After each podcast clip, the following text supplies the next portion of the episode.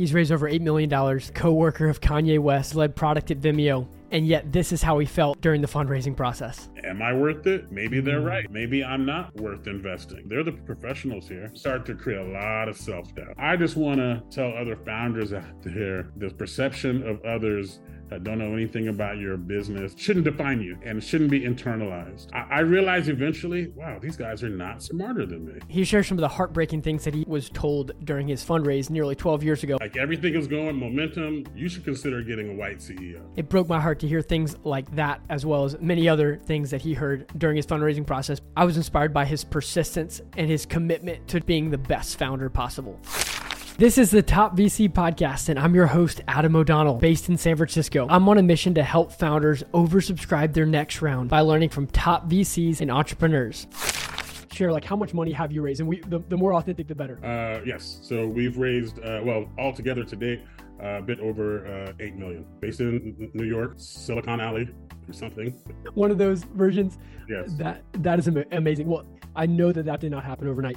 Tell us about some of the lower moments you had just to give you a bit of context, you know, I didn't come from the tech space originally, was in music and entertainment, uh, where I helped Kanye West start GOOD Music, one of the most successful record labels um, from scratch. You know, I had an undergrad from Wharton, my MBA from Columbia, done VC, done consulting, helps build a lot of value. I started exploring technology, learning to code, building some cool stuff, getting customers. And I went to meet with this um, lawyer here in New York at a big tech law firm. I was like, this is what I'm doing. I'm making money already. You know, I've, I've already helped grow multiple global brands. I made millions and millions of dollars with people. This is what I see next in the media space. This is what's happening. This is why, blah, blah, blah. And the lawyer said, um, the top partner in the law firm is like, uh, this is great. Makes sense. It's like, but you are too different and no one's going to invest in you. Now, they'll all want to go get a beer with you, but they're not going to put, get, put money into you. And this was 12 years ago. And so I'm like, dude, this guy's crazy. Everything I touch turns to, to gold, right? You know, I start going out to the market to raise money. And he was right. Very uh like no one wanted to invest. They're all cool stories, cool stories, but we're not going to put our money behind it. And I would be in these meetings talking to these investors, and they'd say, Well, who else is in this space? And I'd say, Well, there's, you know, this company is is in the peripheral. Now, these guys that started it, they're Israeli. Oh, they're from Israel? Now they don't know anything about the company except they're from Israel. Just give you an example. Um, they're from Israel well, they're going to be good technologically. They're going to be disciplined in terms of this. And they had a predefined sort of expectation of competitiveness and quality because of where these people were from. And so this will happen a lot in similar sorts of, oh, well, then we can assume this. And so I would just sit there like, well, what are they assuming about me and my bona fides? You've never seen a pattern. You can't pattern match me. Now, we could say Wharton and and we could pattern match to that. But I'd say, hey, are you going to tell people that you met with a smart guy from Wharton and they're trying to do this? Or are you going to say you met with the Grammy winning hip hop DJ. Uh, we're gonna say we met with a Kanye West, you know, co co-worker, the DJ. These are some things that I don't know how to get around who I am and that not connecting with with the people I'm speaking to. It got to where multiple advisors, even white advisors, would be like, because uh, I'm I'm black for people uh, listening, um, they would say, "Dude, you like everything is going momentum. You should consider getting a white CEO. Um, like you don't know how many people, smart people, people that raise money, people in the matrix you you might get a you need to get a white CEO if you really if you want to raise money. Mm. And so these are some of the, the moments that were like painful in the mm. fundraising. Mm. Thank you so much for sharing that. We have to be talking about this. Like I said earlier, I'm the white guy who was raised in the South, so I it it's it's unbelievable to me that like this it continued on for as long as it has. And and i know that that's like who am i to even say that? But i'm just so thankful that you're sharing this and i'm committed and i know that a lot of other people that i know in silicon valley are committed to this new it shouldn't be new just the reality of like all people are created equal period. So i'm and not having those preconceived notions i'm i'm so sorry but so help help us with what what changed? Because you you've raised more money than most companies ever. Like t- tell us what shifted. For for me personally uh, you know, people in the on the capital side, my, my background was an advantage on the customer side. Um, disadvantage on the capital side. And then so eventually I went to work at Vimeo. I led product, the video player product team. That's my first job at like and uh and that sort of re-certified me as a as a video and technology person as opposed to before, even though a lot of my friends raised money, no technical you know experience and so that's one thing as i sort of reset my personal brand my professional brand number two um, some of the things that i predicted in the market in terms of more uh, personalization and more dynamic content started to become normal hls uh, adaptive bitrate streaming, where your content is adapting to the environment, became a thing.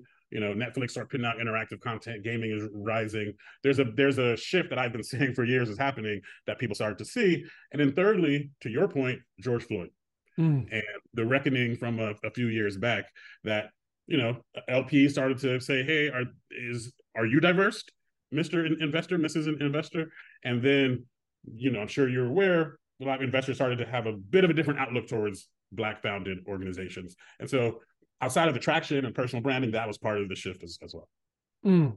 And the the frustrating, I can't imagine how frustrated it is. Like your performance is amazing as a company, as a as a founder yourself, your track record is just outstanding, and yet that's not considered. Or, but you know, pre George Floyd, like, and I'm, I'm sure there's still a lot uh, of work ahead of us. But it sounds like um, I, I just can't imagine that merit frustration. Like you have the merit, you, you're you're ready to go, but yet for something that you can't control.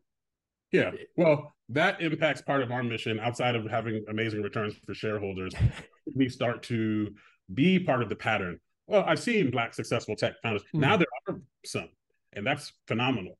And so that's part of our mission is to really embrace uh, diversity and, and inclusivity as uh, on our team with our customers, uh, et cetera. Thank you so much for for sharing that. And I, I don't want to just make the whole interview about that, but I, I think that those low moments are really impactful and it helps kind of bring light to, to some challenges that I can't imagine. So uh, what were some of the objections that you got in the funding rounds from VC? I'll tell a quick story. I, I was in the music business. I remember being just a few years ago, be talking to a record company about this band, the rock band, and they were like excited about signing this band. And I said, "This like guitar-driven music is not mainstream right now. Rock is like a little bit on the side of like pop and hip hop. And so, why are you excited about about this guitar-driven act?" And they said, "Well, what if those are the guys that bring it back, or that that are that one or two popular sort of rock-oriented bands?" And I was like, wow, there's a what if this is the breakthrough concept? I'm, and, th- and, I think that's what you have to sort of feel for early stage investing this sense of what if this is possible every conversation that I had on the in the on the investment side was like, you know, is how defensible is this? Can someone else do it? And you know, around around team and is the team the the right team? I think fairly fairly standard things. And then and but then also education. This is a new sort of format. Um, so how are we going to educate people on the possibilities and the how they should learn a new tool? Could you share your like elevator pitch that you gave at the beginning of a meeting when you sat down with the VC? Sure we are a cloud-based um, platform that allows any creator to create interactive uh, immersive and connected experiences that are data rich with unparalleled engagement and share them at scale in existing distribution systems. So what would they say after that? Uh, what does that mean? Uh, how much money have you made? Um, who are your competitors? Give us some context. So it, it was tough without showing them. Like i have to literally be there to show you. I'll send you a video. Hopefully you you watch it but um, yeah, we're we're we're a very visual offering, so that, that that was a little bit of a challenge too. Yeah, I um that that is amazing. Well, how how often do you talk to investors now? Just like throughout, like when you're not necessarily pushing on a fundraise? Uh, maybe once or twice a month, in terms mm. of new, new investors that reach out to get information. But that said, we're funny. We just had a meeting earlier today. We're starting a new program. We're not raising money for a while, but um, we're starting a new program to keep investors warmer. So we're going to be proactively having more updates dinners, invitations to movie screening. Just we're going to be a little bit closer to the investment community. Uh, what, what was the biggest learning that you had that you'd want to do differently if you can do it over in your fundraise? Possibly would have moved to San Francisco.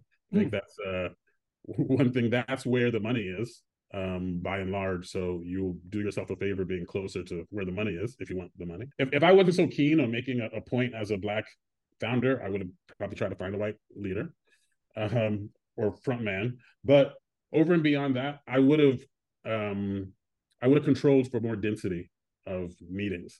So we just sort of had a scrambling, hey, can you meet? Who can we meet? I would have had it more structured over a shorter period of time uh, to create some FOMO potentially. I just would have had a more controlled uh, time. I definitely saw that work where it's like the founders kind of controlling the timeline by just having other investors that are interested around that same time. So when you're talking to one, you're like, hey, we're moving this conversation. We're hoping to close around this date, that kind of stuff. Yes. And and eventually I I did um I did get a term sheet. Uh, you know, it it took me uh I mean 10 years to get a seed investment. Um now I was off and on, I worked at Vimeo, so I'm not gonna say I was raising for 10 years. But when I when I got a term sheet, I got two term sheets within maybe two weeks. Um So when it came together, it came together, and the the the valuations of the respective term sheets, I think they, that they both they both offered financing for the same percentage of the company, but dramatically different dollar amounts, um, which are you know correlated to the size of the, the fund and what, what they're on, what they're able to, to do. So I was able to work with the the bigger valuation and get the other company investor into that round. Um, but certainly having a little bit of competition helped us 100%. I bet. How many meetings did you have with investors before you closed around? Um, I mean, I don't know. I, I probably I probably bet with I don't know, 100 maybe 140 investors. Um, you know, but by the time I I ended up working with uh Paladin Capital, who's a great partner for us out of DC. Um, you know, I probably met with Paladin maybe five times before they gave us a term sheet. Um, it was so, I was, I was so jaded, I think, by this point that they were like, "Hey, Devo, we're going to give you a term sheet. We want to be in business with you." And I just, I don't think I even responded to the email. I'm like, "Yeah, whatever. This is some scam. This is just, they're just waiting for some shoe is going to drop." And then they're like, "Hey, Devo, no, we're serious. Uh, we want to send you a term sheet. What's up?" and I'm like, "Are you serious? Really? Okay, I guess I'll look at it." Um, but but yeah, that was that was the sort of the conclusion of the journey.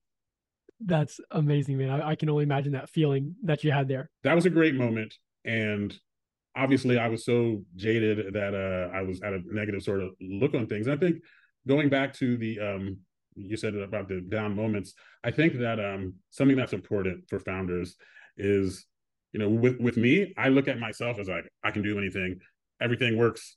I add tremendous value. I'm necessary. Going through this process started to make me feel like, am I worth it? Maybe they're right.